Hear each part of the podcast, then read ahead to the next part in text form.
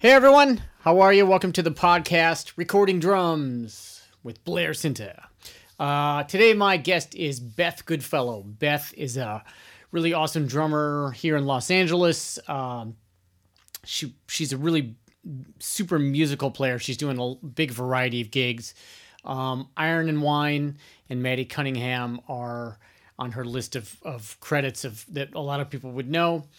Uh, she's also a solo artist. She's writing music, and this this podcast kind of center centers around what she's doing in her home. Uh, she's playing marimba, singing, um, and looping herself, and it's it's really cool. So there's going to be a little performance that she sent me uh, right after the introduction here and before the interview, so you can check out what Beth is doing, and then we kind of go in depth of uh, what she's doing and um, a lot of the a lot of the interview you know begins with us talking about you know her her process for this. And then we do get into talking about how she records drums for her projects uh you know like we do here on the on the podcast. All right? My new course the snare sound bible is now available for sale. Uh this course centers around tuning dampening tuning the bottom heads, picking the right head, and then getting six essential snare drum sounds um, that are going to be super useful either for you trying to find your signature sound and really looking for something that you know feels like you or working in studios and just being able to get any snare sound that may be desired uh, on a recording that you're doing. Okay, so I'm going in depth with snare sounds. Um, I've given individual lessons on this in the past, and I thought it might be an interesting topic just to dive deep into. So that information that I I possess is out there in the world. All right, so the Snare Sound Bible available on my website. All right, if you're enjoying the podcast, please rate it. It definitely helps with the podcast.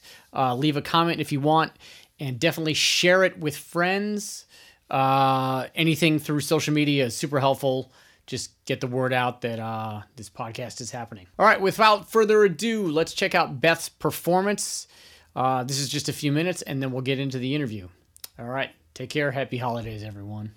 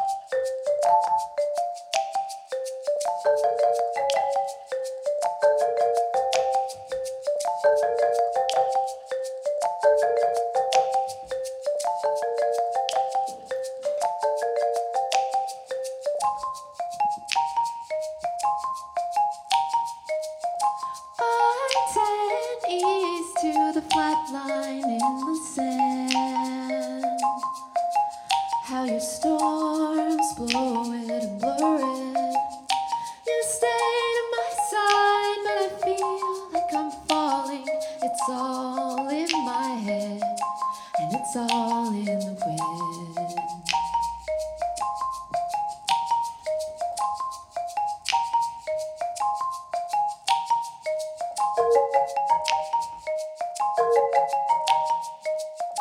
you.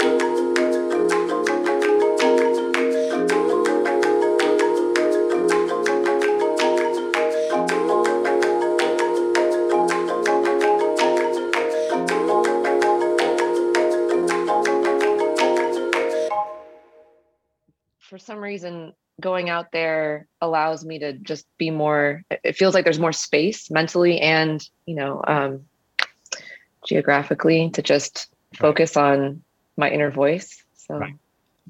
and la is just like man it's like okay now we're gonna work and we're gonna go and we're gonna go and out Yeah. there it's like ah. So tell me about your marimba playing. Um, I, you know, in another lifetime, I played a whole lot of marimba, and oh you did oh yeah, yeah, that was like um, I grew up. Well, when I started playing drums, my parents um were like, okay, you can play drum set, but you have to learn like my my parents were musicians. They were like, you have to learn a melodic instrument. So the most obvious thing was I played a lot of classical percussion, uh, orchestras, and I was I actually was quite good at marimba, and the reason I got a scholarship originally to North Texas was because my marimba playing was good, no way wow that's Yeah. that's incredible and I had a pretty um what badass marimba, but which I left in Michigan, but like at a certain point. It was like, well, do you want this out in LA? And I was like, I don't, I can't, I have no space for it, you know. So Yeah. It's like having a whole nother bed. Yeah. Like you almost have to have like its own room. Um, Exactly. What kind of marimba did you have? is yours a Deagan? Mine is a Deagan. Yes, 19 early teens, 20s, something like that. It might have been that. I don't remember, but it was a really beautiful instrument, and it was the old school. Mm. It didn't have the, it didn't have the resonators that went like that. It kind of they went up. You know what I mean? So you knew it was old, but it sounded Mhm. amazing, and the bars were in great shape, and you know. Oh, But Those you know bars, like Yeah, if I had to pick up mallets now, it would be a sad scene. So, but you've kept yours up, and you've like made something like cool out of, out of Oh, talent, right? Thanks, Blair. Um, yeah, I, I think that my approach to marimba playing comes solely from my inability to play like sight read or like play anything um, that I was supposed to do in college. Uh-huh. Um, I kind of I had a lot of anxiety around the whole, you know, play this like yellow after the rain and like rem- like memorize it because I can't really read that fast. And you know, I'm like being totally candid. Like I didn't play it for many years after school just because it was so. I loved the sound of it so much, but the things that I was supposed to be accomplishing were just overwhelming. Mhm. So when I moved to LA, so like one day, like a couple years in, I was like, "Ah, I'm just gonna check out Craigslist and see. Mm. And then boom, like it popped up this, like, I don't know if I can, it's like right here next to me. Let's see. Okay. You see it? Yeah, it's beautiful.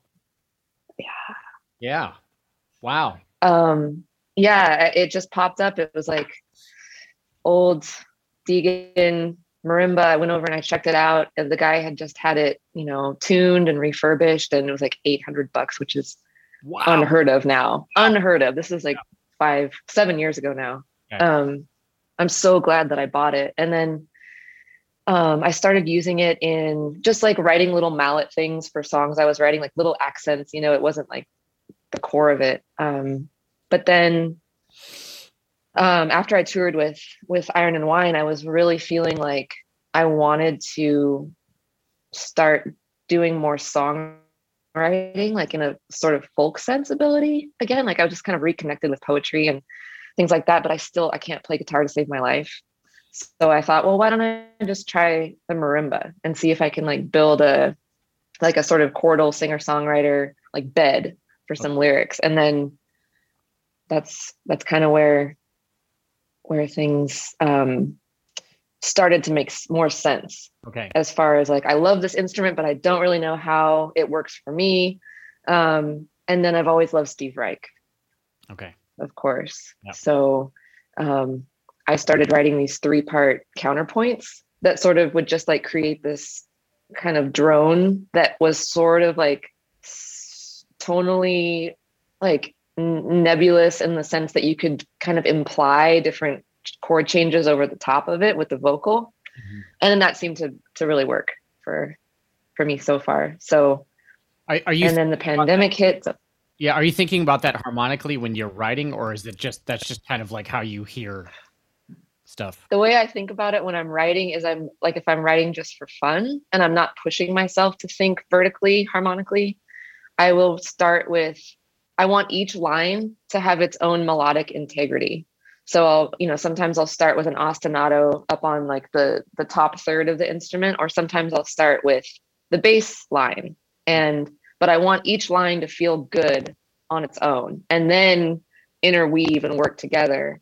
And so whatever is happening vertically um i'm kind of waiting for the melodies to lock in a certain spot that's like Okay. beautiful to me. Like there'll be all of a sudden there'll be like i don't know the four chord. I'm always like super into the four chord.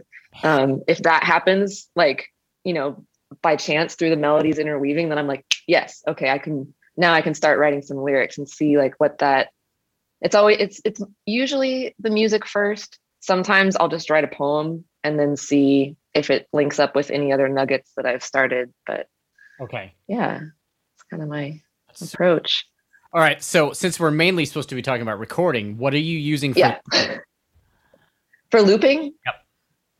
yeah i'm using the boss rc300 that i that i just got Okay. so i i know everybody uses this pedal okay. and I've only just started to mess around with it. Um, but I love that it has three separate loopers in it, which really, really, I, I love doing things in groups of three. So, like when I'm writing, I'll have three lines of counterpoint and I'll usually have three musical sections. And so this pedal allows me to um, have three different like keys going at the same time if I want to. Okay. Like I can build a loop on one pedal in like the key of A flat. And then I can go, you know, to the key of C on this pedal if I want to, and I can switch back and forth. And that's how I kind of how I like to write too. So Okay. um And then the it's vo- really c- put the vo- the kind of background vocally things on the third on the third loop. You know, it depends on the arrangement. Um, sometimes I'll put backing vocals in on the actual, you know, uh, main musical loops, Uh-huh. and sometimes I'll build them at the very end so they don't clutter up, you know, the percussive counterpoint. Okay. Um, but yeah, it's just still like a very new endeavor um, for me. But I, so far, I'm really enjoying just keeping it simple. Like I've I've listened to a few of your interviews um, with other drummers, and I really love the idea of not complicating things too much. Mhm. Like I'm just I'm just going into a um, a 58 Yeah. like for everything. Like I turn I turn it down towards the keyboard Yep. um, for the mallet stuff, and it just seems to pick it up fine. And then I just sing into it as what's like everything seems to work with that. Those mics are awesome. it's funny because you sent me that video yesterday of your performance, which I Mhm. put at the beginning of this, so people will have heard it already. Um, oh, great. And it it it fin- it dawned on me immediately. I was like, wait, you only have a fifty-eight, like Yeah. because I mean, yeah. it, sounds, it sounds very well mixed and you know balance wise and and you're doing this all in, in like one take you know quote unquote um Yeah. so well a couple questions obviously you work thing you work these tunes up right so you can- yes. you know you're spending time so you can like play the songs Fingers crossed. yeah. Well right. I mean that's that's half the key of being able to loop things. Like you know you know what you're doing before you start. You're not just this is not like on a whim right? Well, it it would be wonderful to be able to do that as well, you know, in a pinch, like, oh shit, I forgot. What key the song is in. Can I just make something up? But yes, this this one that is at the beginning of this episode, um, I wrote it last year and um, I think I wrote it last November. And so it's a year old song. And um, I worked up the arrangement on the looper a couple months ago. okay So yes. oh i see oh so you learn where where everything goes do you write this stuff down or you just kind of remember Yeah, yeah. So um like not to get too far away from the whole recording point of the conversation, but I started writing in Sibelius in like the year 2000. okay So do, do you know that notation program? Like super nerdy. Um but like at the time I felt ashamed because I was like, oh man, like I should really be learning how to play my instrument and like I should be in the practice room instead of like at this cafe writing percussion ensemble pieces and Sibelius. but I've learned to accept that that's all I really want to do is like write in Sibelius and then finally figuring out that like putting two and two together like oh with this looping pedal I can actually perform like I don't need like three other players Mhm. I can perform it by myself, Okay. um, even though having the other players is a goal um, eventually. But oh okay um, right have a band yeah, I mean, it would be amazing to have like three marimbaists and vocalists and like perform some of this stuff someday. I'm sure that will be possible if I live long enough. You, you need a u-haul for that touring outfit it's pretty no. Oh my God, tell me about it. I have to take my marimba to a photo shoot today. So it's going to get torn down. But they're pretty portable. yeah like the marimba ones are like those things don't go anywhere but yeah but you gotta older ones watch those bars right you gotta wrap them up carefully yes yes you have to be very careful um, so what is your what is your mixer that you're going through okay so i just bought um this is i'm just like pushing myself to just get get this live thing together. I bought a yamaha m what is it? Mg10 xu okay so wait maybe i can show you. It's like right here. It's Okay. here. so it's four inputs? Yep. This guy. Okay. So i think it, it like the t- the 10 means it has 10 channels. Mhm. right? Um, here, let's see. Well, oh it has 10 not four i see okay oh i see it's got xlrs right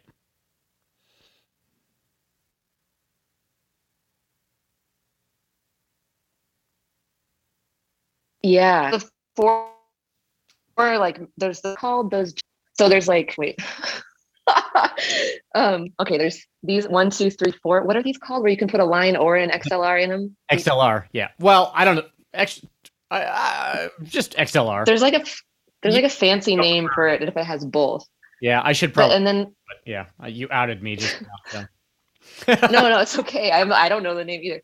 Um, and then these these are the other um six channels over here. Okay. Cool. So yeah. But, but you're literally using one. Are you going to expand? Are there plans to expand? Or is that?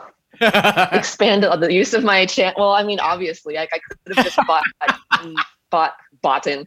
I could have just bought the four input one for like a hundred dollars less, but I'm like, maybe someday I'll have six friends. Like, um, yes, I for- for now I only uh, well, I was putting my SPD um up here to play some to trigger some samples from the recordings that I've made, like um string samples and then some backing vocals, but okay.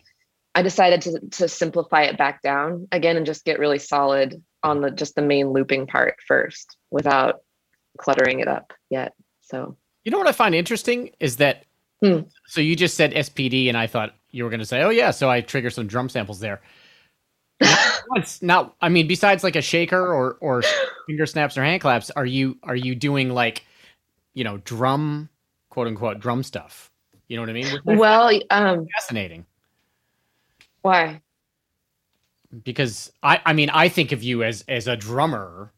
I mean I know obviously you're a percussionist, but I think of you as a like a really rad jazz drummer and a like a you know what I mean like a super musical drummer. So That's um yeah, I think thank you.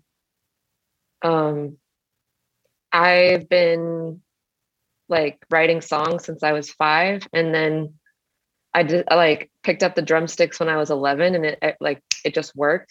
mhm. um because like i said before reading notes for me can be a little challenging for whatever reason i'm just kind of dyslexic with it and it never really i took piano lessons as well uh, my parents as well were like got to learn how to read notes and it just never really like made sense until i started playing the drums and i could read the sh- the the heck out of drum charts like no problem like rhythms are no problem Mhm. but it's just the notes for some reason. So got on the drum train for a long time. And then actually when I moved to LA, I stopped taking gigs on purpose for I don't know, a couple years at least until the Iron and Wine thing came along. Um, but I just was playing with We Are the West Mhm. and writing my own songs because I just got so burned out from drumming up um, in the Bay Area. It was wonderful, like absolutely everything about it was wonderful, but I felt like there was something missing, Mhm. and that was songwriting.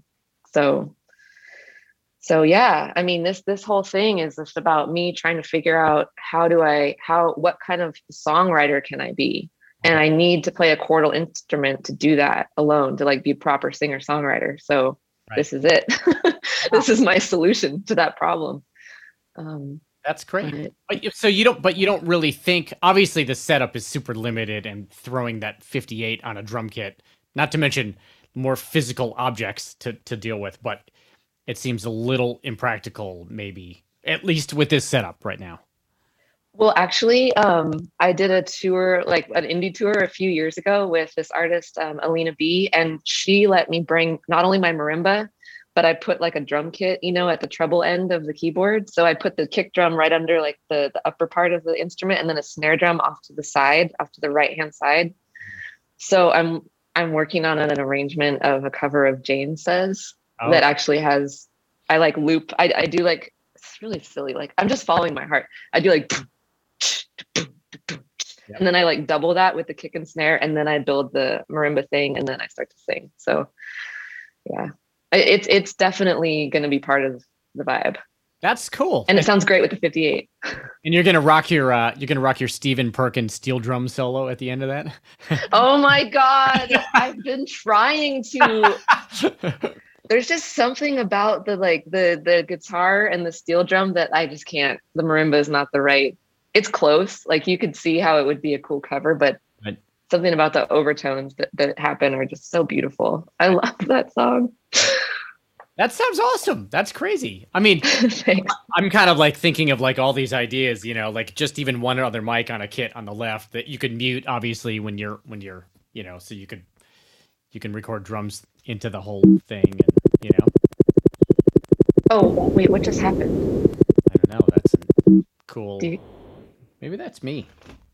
There's somebody. Are you ringing? I'd be leaning on my keyboard, yeah. Oh, it was like da da da da da. Um, yeah. So what, like, how would that? Okay, so my problem is the looper. Um, no, no, no. Okay, I just I just have to get to know my gear better. I think the looper only has one mic input, Hmm. and it it doesn't. So let's come down here. So. Do, do, do, do, do. Okay. Yeah, that's what it looks like. I can't see above it just because of the because it looks dark. But above that, there's not another channel where the XLR goes in, where the mic goes in. Okay, right here. Yeah, is that another input? Yeah, so Oh, that's just one. it's just one. Oh, okay. Yeah, Well, yeah. So and then there's then there's an instrument, right, left. There's an aux, and that's it. hmm. You know, so you could like you. It's kind of designed for. I feel like it's designed for like guitar players mostly, or like a keyboardist. yeah. I wonder if there's a way to route it. Maybe somebody can comment on it, like in the podcast or on YouTube. Like, I wonder if there's a way Oh to yeah, route it. f- Uh, well, you could either split the mic right. You could have a splitter so you could run two mics into one one box which which would then go into a looper right Oh shit. Can I? Oh, excuse my language. Can I go from the mixer to the looper and back? well i think you could do that too probably a little more Oh. complicated but bus one to another again i mean i could figure this out if i could sit down with you and do it but there's definitely a Right. way to do it for sure yeah Yeah. yeah Well, that would be amazing to like have the capability to have a few different microphones going into the looper. right Um, eventually, that would be amazing. Oh, Oh my gosh. Interesting. Okay, so that's another that's a limitation that is is is being put on because of the looper, which is which I didn't really think. Yeah, Okay. Right. yeah, yeah, exactly. Um, and it kind of like early on, and when I was like trying to figure out. So initially, at the beginning of the pandemic, I started looping in Ableton.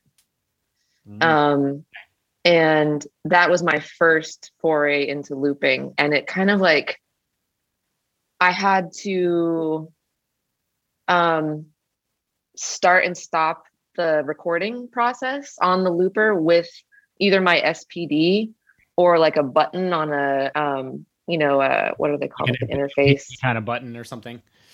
Yeah, and and it just became apparent that I needed a foot switch. And I know I could probably get a foot switch for Ableton, but like I didn't also want to have a computer up there and be staring at a computer and like all of that com- like I just was like let me get this more analog, let me get it simpler. So I just bought the the looping pedal, like the old school one. Yeah, no, I get that. I think there's something about the the um the uh, what's the word the um oh my lord the just being able to like grab grab things and not have them on a mouse or whatever the what's the word what am I Tact tactile? tactile sorry Yeah. tactile Yeah, no. the tactile analog thing um because whenever i you know use my pedal board with drums like like i've tried again tried to do the ableton thing but like when you have to grab a mouse it's too intricate for you know moving your arms around and to be able to just grab a knob or a pedal Yes. Yeah Yes. I, I I love being able to just step on it. yeah and it's like okay i'm already playing you know i can't take time out to like use one of my arms to hit Yeah. a trigger i need to be able to like i already have the um, coordination from being a drum set player to just step on it at the right time so yeah, yeah. yeah yeah that's why i settled but then again it presents there's only one mic input so if there is a looping pedal out there that has multiple mic inputs or there's a way to route it somehow split it somehow i'd love to right have a suggestion. Yeah. Ha- have you ever done any l- looping with the drum Uh, kit or I've screwed around with. Uh, it's funny. I'm looking around for it. I sold it. I had a boomerang for a minute, um, but with drum kit, it's it's hard because you then have to move your foot right from your hi hat, presumably, to that. right, Tricky. right. Um, and there's a few guys I've always meant to ask how they do it. Uh, uh, mainly, mainly I've just done it where I'm just running effects through contact mics and not necessarily looping, just screwing around with sonic things, you know, through pedal boards. Oh, what do you think? So I I was curious if the marimba would be a candidate for contact mics. Uh, you should try Like- it because first of all, they're super cheap. You can get a pack of ten like crappy pickup mics through Amazon for like ten bucks. What? Yeah, and they're all quarter inch, so Oh. you can send them into your marimba. But um, yeah, you should try it. I mean, it would definitely be a different sound, you know, but it, Mhm. it actually could be. Again, you if you wanted to use that sonically, uh, you'd have to figure out how to get that through your looper. But you could mic it as for a separate just sound option. You know what I mean? Yeah, like a recording project or something. Yeah, yeah. Because I, I always thought it would be sick to like distort the marimba. Oh yeah. Like like you said, like put effects pedals and stuff. Yeah. Like Well, you could do that with the looper anyway. Just have a pedal. You can run a pedal board out of there. You just got to get your dance totally. at that point. get Get my what? Get your dance on, your pedal board dance. Yeah. Oh, oh, oh, yeah. Yeah, yeah, right, or that. Right. Stepping on pay no attention to the feet behind the curtain. So when you when you Yeah. when you've made your recordings, are you doing it like this, or are you actually? No. It's more like proper recording. Yeah, yeah. Um, I I got a couple of the the AEA R84s Okay. a couple years ago. Those nice ribbon mics, and those sound really great on the marimba because they like the pickup. Um, the frequency response is is really nice. Like there's not a lot of harsh highs. It's just real warm. Um, and I also like to use them on the kit. Like um, yeah, I was listening to your your interview with Brendan Mhm. Buckley, and you guys were kind of talking about like, yeah, just find the equipment that works for you. And, you know, that's kind of how I feel as well. Like, I love those mics. I only have four inputs on my interface for for kit drum kit recording and it's not fancy but i like i like how it sounds it's not going to be everyone's favorite but Right. i think it Are- So are you doing that in the house? Sometimes, um, not so much these days. During the pandemic, I could kind of get away with it. Like I worked it out with my neighbors, like, hey, sorry, like, you know, don't really have anywhere to go that's safe. Can we like ch- trade some hours? And they, they were cool. Um, but now that I can go back to my rehearsal space, I just do it there Oh, okay. and everyone's a little happier. right. Um, but I'd love to someday have a nice studio like you have. so that's that's your that's your that's your thing for recording drums. You got four four mics. Yeah. Yep. So you yeah. I, so you're kind of like is it a thing where you move mics around or you kind of have one set up and like that's that's kind of how you do it? I have one setup. Uh-huh. um yeah i just found something that felt good to me and i i didn't really mess around too much with it although people have given me some suggestions that i really want to try like trying a, a mic over the kick drum you know something like i don't really have anything in that position but that's such a great spot to pick things up um yeah i've just been doing like one overhead and then one mic over the floor tom like the Glyn John. Glyn Johns thing. hmm And then a kick mic and a top snare mic, just a 57. It's like very, That's one of the best sounds you can get for sure. You know. it's no nonsense. So, and like I know how to kind of get the phase right. And the more mics you add, the more. But, And and the I but think yeah, the important thing with that is like you're a super balanced player, so that kind of mic setup really works for how you play too. thanks, Blair. Yeah. Um, yeah, exactly. I just try to play dynamically and not, I don't know, like early on, it felt kind of fun to combine samples with a um, acoustic drum sound for but then like you know a few years ago i just focused way back more on like americana folk um acoustic jazz and not so much on pop and and rock and that kind of recording so hmm yeah So, what kind of recordings are you being asked to do mainly, drum drum wise?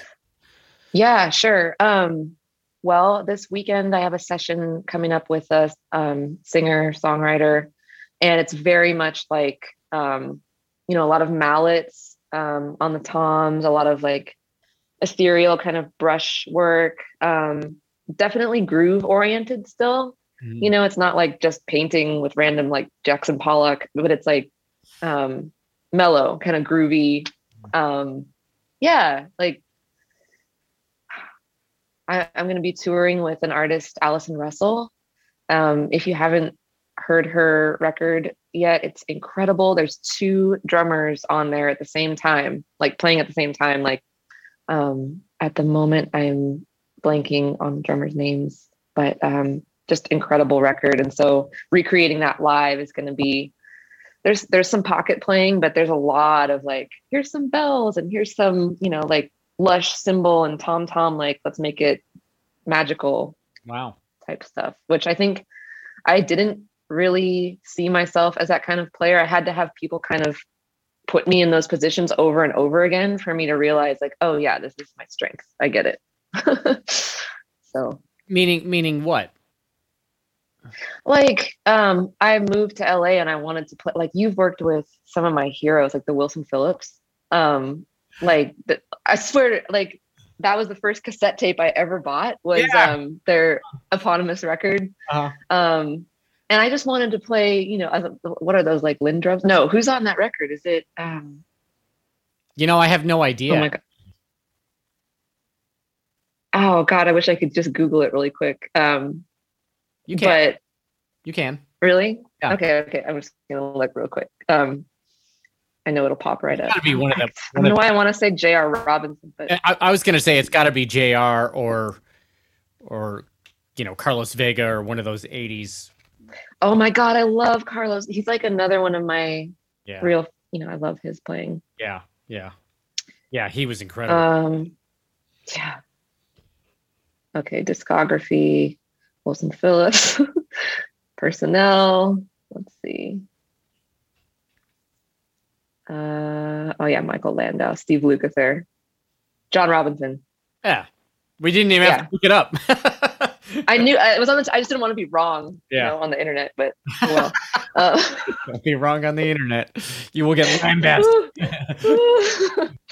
um, but yeah, like I just wanted to play like that, like big, you know, gated um, snare, and you know, just like hmm big. But but it's just not. I mean, that's still that kind of music is still being made, but I, yeah, it's just the industry is so different from what I thought, like what my dream initially was, Hmm. and yeah, like I don't know, like had to adjust so much. Uh, You probably even more so. I mean, yeah, that's a whole crazy conversation. I mean, I, I feel like from when I I moved here in '96, and like you know, I was like doing a thousand auditions every year. I mean, you know, and uh, the the the idea of the, what the sideman was, let's say in the late '90s and the early 2000s, is totally different from what it is now. Uh, Yeah. You know, people were looking for someone who was going to bring personality, their personality to their project. You were you were you know you were kind of influencing the live show, you know, with how you played and and I mean partly how you looked, um, Hmm. But how you played played drums. Like when I got played when I got hired by Alanis, it was like there was a reason that like I that I I I fit it at that time, right? Um, and now I feel like you are you know i'm speaking generally but i feel like more now th- they need to get they're hiring people to put them in the box that they want them in you know They're not- yeah, totally. obviously you have to be able to i mean i'm not trying to insult anybody right because anybody that can can tour and play with a, a major artist is a is a great player right but i just Yeah. like your personality as a sideman is less important. You know, especially if you go back to the 80s. Like there's a reason Omar Hakim was hired by Sting in 85. It's because Omar had like, you know, weather report chops and a great pocket and the you know, the David Bowie, you know, you know, you know, and and that now I feel like is not valued by business people Hmm. because they want to put the singer up front and put the singer in the lights. And if you watch the Grammy Awards, you know, where's the band? Like Yeah, yeah, yeah. supporting the Totally. art not there, you know. So here's my rant, Yeah. you know, which is like totally not, uh, you know, but fuck, you know. I mean, that bums me out because here I'll say this too. When I saw Taylor Hawkins play with Alanis on the MTV Music Awards in 95, I think it was, I was like, Mhm. who the fuck is that guy? Like, and like that drew me into like what she was doing and like went like, oh, I'll check that record out, you know? And like, but that was like part of the reason it was, you know, that drew me to her was because of the band, you know, and seeing Jesse Totally. throwing his guitars around and shit like you know and now they just want to put people in the back and just you know just it, you know american idol changed everything anyway i'm, I'm probably going to get fucking Huh. killed for saying this stuff but whatever No, no, no, no. I, I like these conversations because it's just we can, yeah, we can just be. We're having, we're just talking, we're being candid. Um, but yeah, the point about even if it's like a solo artist like Alanis, Mhm. like you're watching her band and you're looking at all the different musicians, and it's all like creating this experience that makes you want to lean into what she's doing, Yeah. even though it's like Alanis Morissette is the bill. Right. And then I'm thinking about, well, my favorite band in high school was the Smashing Pumpkins. Mhm. And what if Jimmy Chamberlin had been in the dark? I mean, not that it wasn't like the Billy Corgan show, but like imagine if it was and like you didn't ever see Darcy or you didn't ever see James fuck yeah and it was just like the singer. Like, no, like we want to see the band. We want to connect with all of those pieces. So yeah. And I was I was on a tour once where I was like, why am why can't I like see what I'm doing back here? Like, does it have to be this dark? wow wow you know and at, at that point i was like let me just like er, go in this other direction because this is weird like i don't want to be in the dark so but i get think back to your main point is like you kind of felt like with who you are like a kind of quote unquote pop style of drumming was not really who you wanted to become anymore? No no i'd still love to play that way. It's just that i think i had to have people hire me for these more um musically challenging in a different way type jobs Mhm. over and over again. Like the first one was Iron and Wine, and that uh, that was like, oh my gosh, like I'm I'm hardly ever playing a backbeat on the snare, Mm. and yet this is the best gig I've ever had. Mhm. And what's going on? Like, just trying to make sense of it, like feeling like kind of like I was masquerading in a way, like like I wasn't like I, I was I was working really hard in a different way than I ever expected to. Like trying to not play paradiddles, not play flams.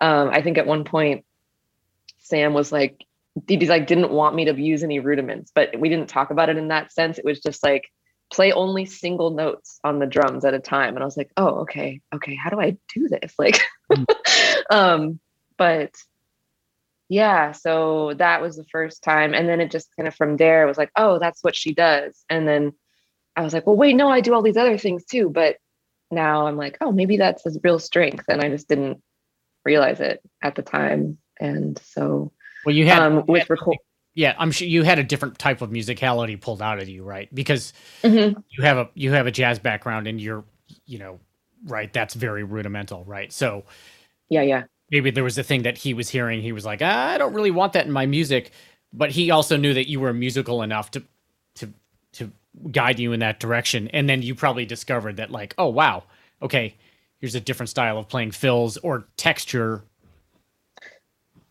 Totally totally. And like i think like brian blade is is a big um hero and influence on me in terms of like what you can do as a jazz drummer in a more singer songwriter setting so i just try to think about that kind of energy like it's not so much about like cleanliness and ch- even though like he's super choppy, but there's a there's a certain type of like like what there's waves in his playing. There's like these balls of energy that just kind of keep coming, and I, I love that um, way of thinking about it. And Did you ever Uh, hear him play but- with Seal? no, Yeah. I heard him Ooh. play with Seal once. It was live. I don't know how long he did it, but I was at uh it was really kind of like the first pop gig I had here in LA. I was with this woman named Jennifer Page, and we were in Vegas, and it was like I can, I can barely remember. It must have been one of those radio performances or whatever, but it was Brian Blade, Tony Levin. I want to say Mike Landau. Ooh, but the way Brian approached pop music was I like I've never heard anything quite like that. He was really with the Mhm. lyric.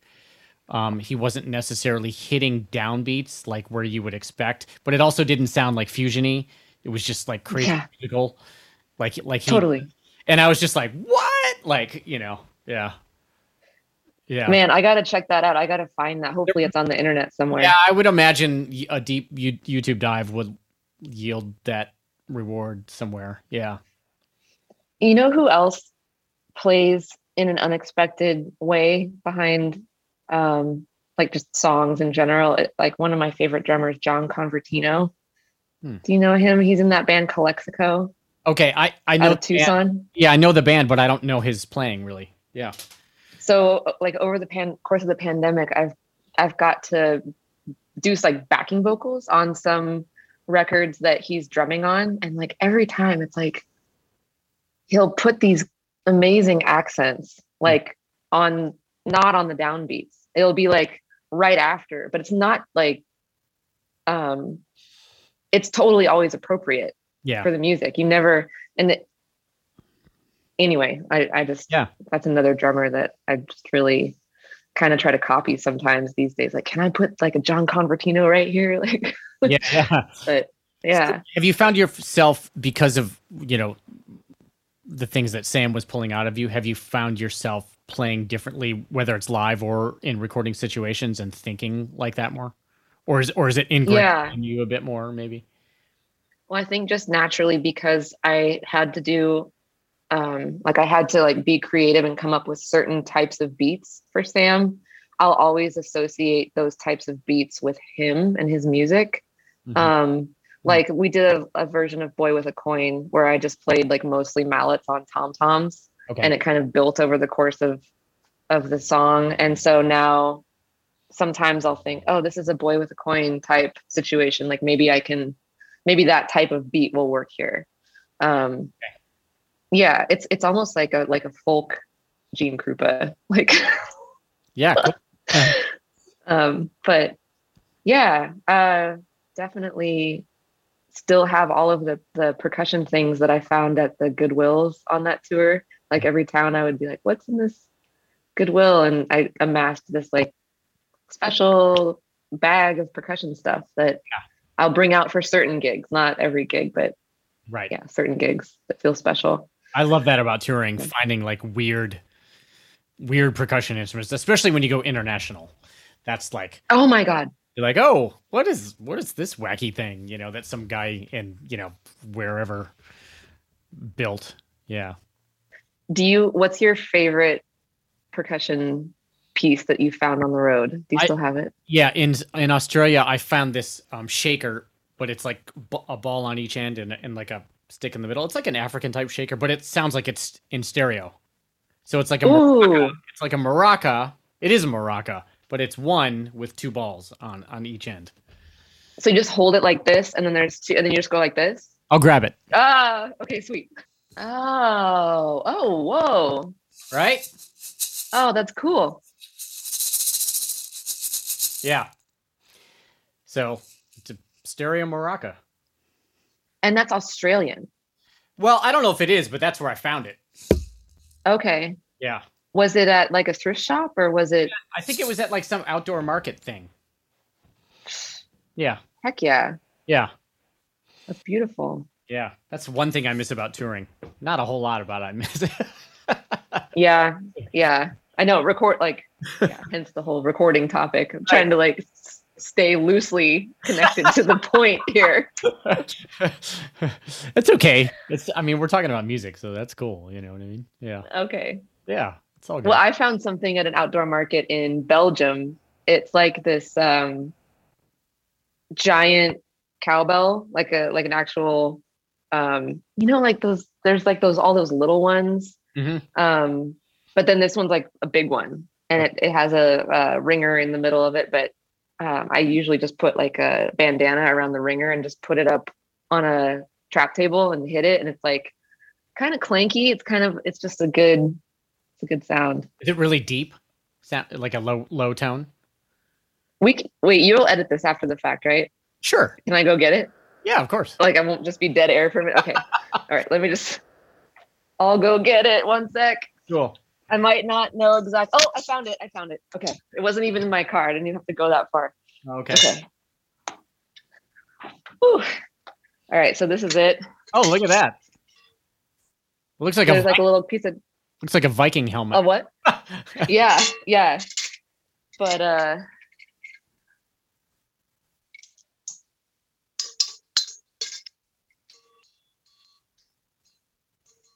oh wow. The compression is killing Yeah. us right now, but yeah. Oh. Yeah, that's okay. No, I mean it's not for it's we're just not getting the tone of it because of Oh. yeah. Oh, there we go. Nice. There we go. Yeah. See, everybody wants me to play soft, Right? but it does sound better most of the time. Whatever. Wait, let me just let me just breathe on it. Um yeah, there were there was like a street market in Belgium and like the sun was going down. There were all these like cool metal things on this blanket, and the guy was like wrapping them up. Like, yeah, wow. that bell. Wow. That's cool. Yeah. And there was one pitch or they were just kind of random. Just one bell. There was just one bell, and it was like a bunch of like silverware and like that bell. Oh.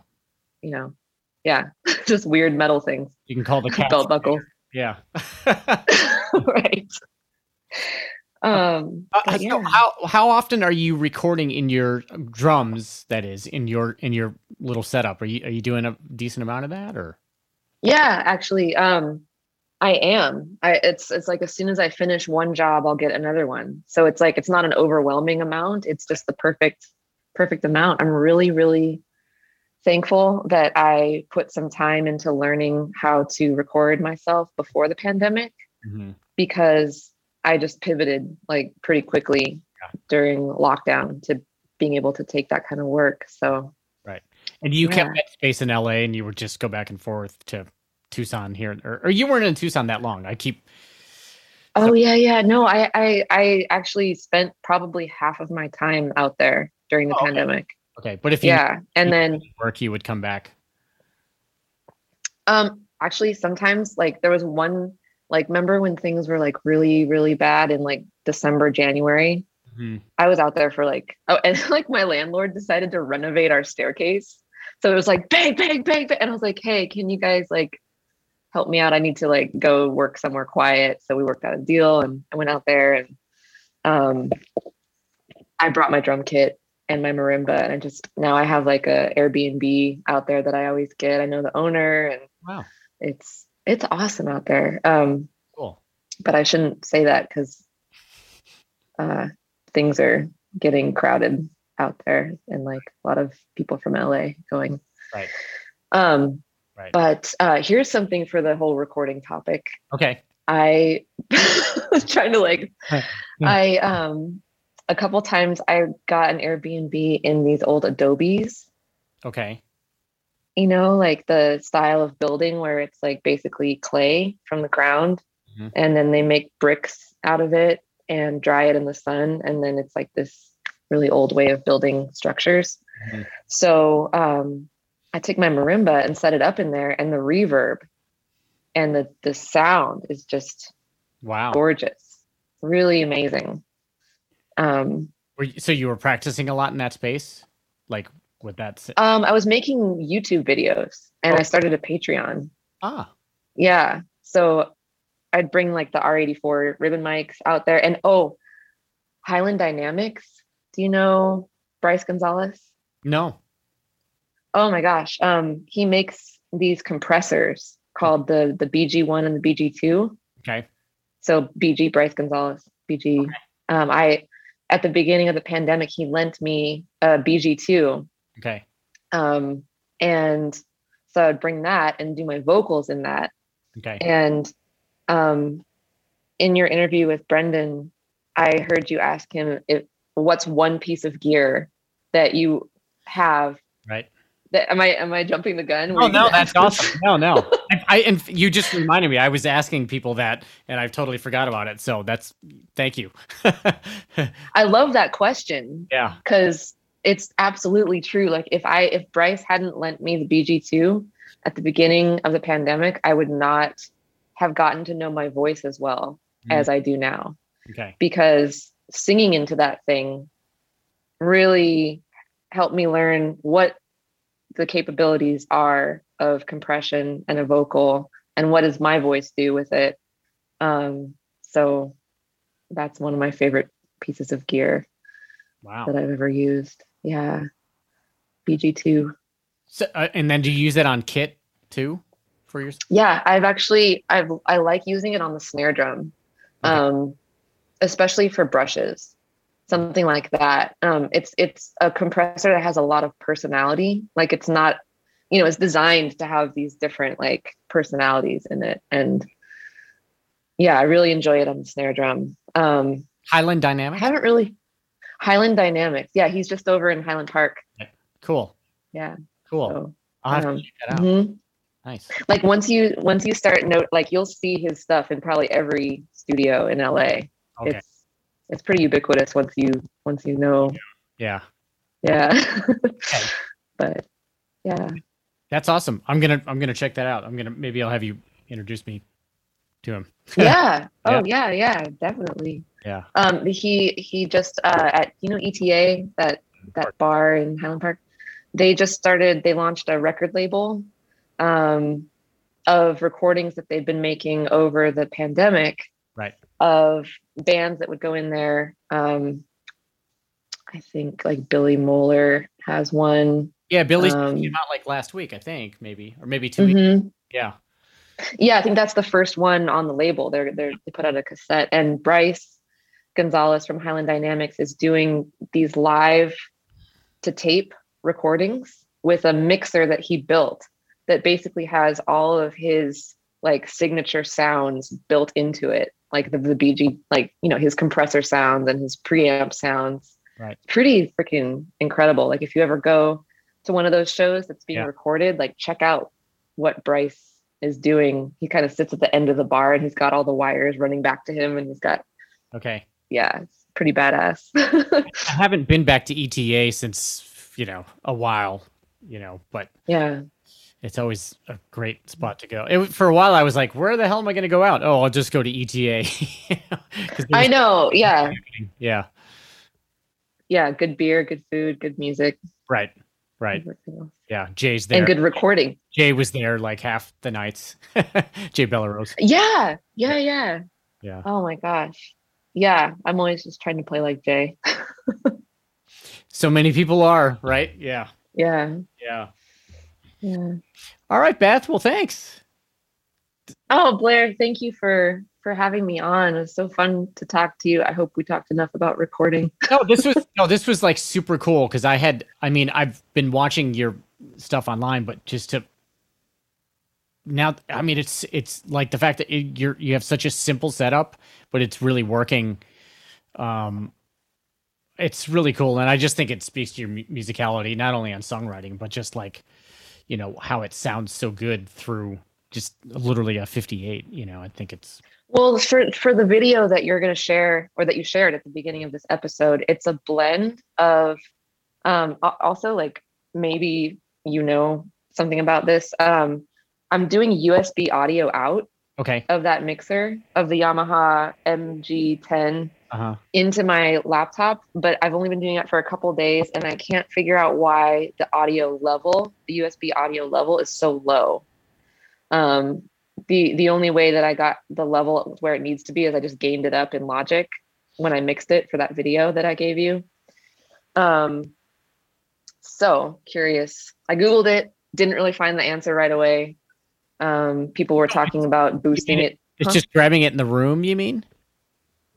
Yeah, so the so Okay. previously before I bought the mixer, I was going into my Apogee Quartet Okay. right there. hmm and um and then into logic so Yeah. out of so the 58 into the looper into the um quartet into the laptop Okay.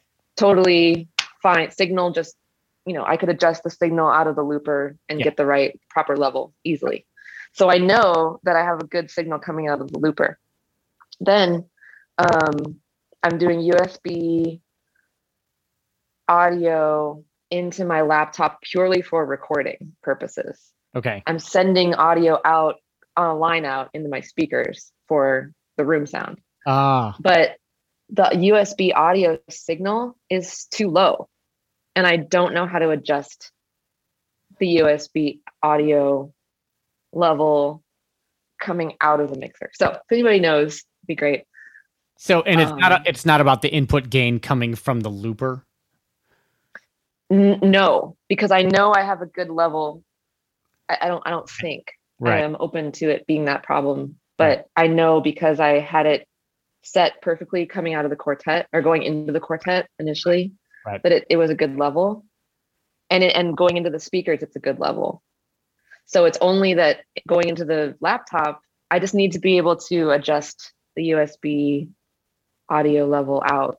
And I don't know how to do that on that machine yet. Yeah. So, I mean, that seems it's it seems like there should be a knob, either that or and if you if you crank the input gain on your laptop, it's it probably sounds gainy.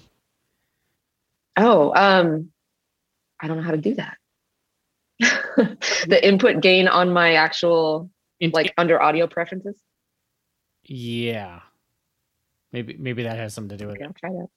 I'll try that. Um, interesting.